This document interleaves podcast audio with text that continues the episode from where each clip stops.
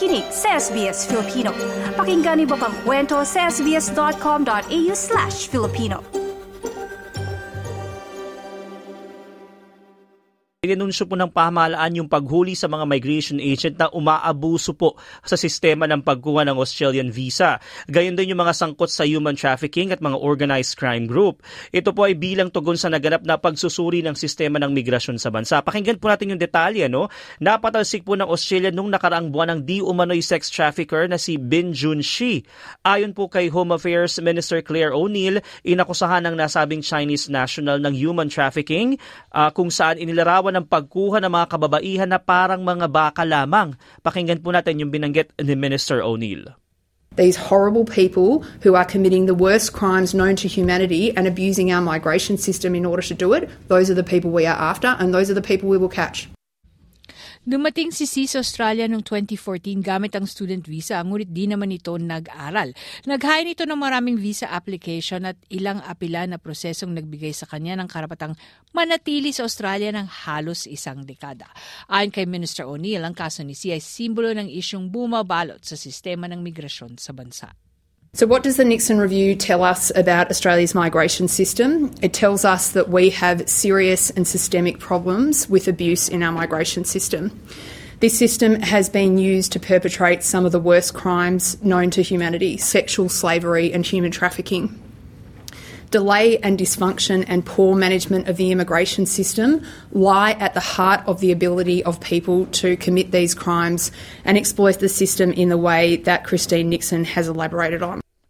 Lumabas po sa ulat ng dating Victorian Police, uh, Police Commissioner na si Kristen Nixon ang mga malalang pang-aabuso sa migration system. Kabilang po dyan yung sexual exploitation, human trafficking at organized crime.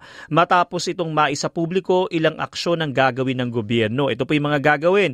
Una dyan, magatayo ito ng bagong dibisyon sa kagawaran ng Home Affairs kung saan may dagdag na 50 milyong dolyar na dagdag pondo para mapaigting yung mga investigasyon. Ayon po kay Immigration Minister Andrew Giles, isang puwersa ang tututok naman sa mga organisadong pang-aabuso ng sistema.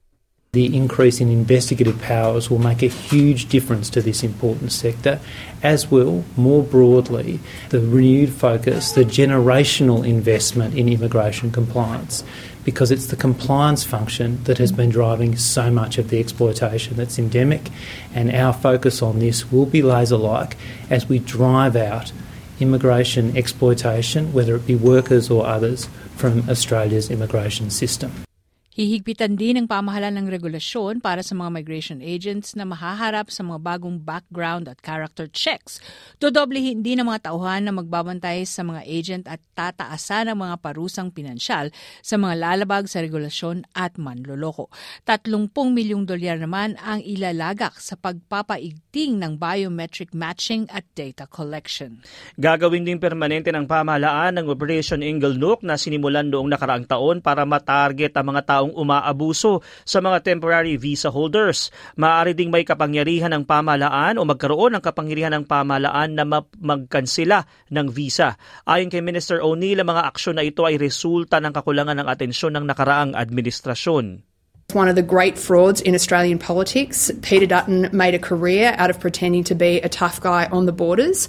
All the while, he was cutting resources to the immigration function, cutting compliance resources in the immigration function, and allowing criminals to infiltrate this system in the way that Christine Nixon describes. Now, we are taking a very different approach. You have before you two ministers that are acutely aware of the very significant responsibility we have for managing this system properly. Kwestiyon naman ng leader ng oposisyon Peter Dutton ang panahon ng paglabas ng nasabing report dahil Marso pa lamang anyay nakuha na ng pamahalaan ang ulat. We, on a record basis, cancelled the visas of criminals who had committed sexual offences uh, and other serious offences against Australians. So if you think I'm going to take a lecture uh, from Claire O'Neill uh, and Anthony Albanese in relation to migration and how to keep our country safe, you've got another thing coming.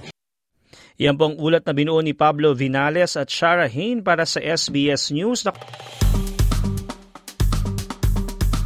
I-like, i-share, mag-comment, sundan ang SBS Filipino sa Facebook.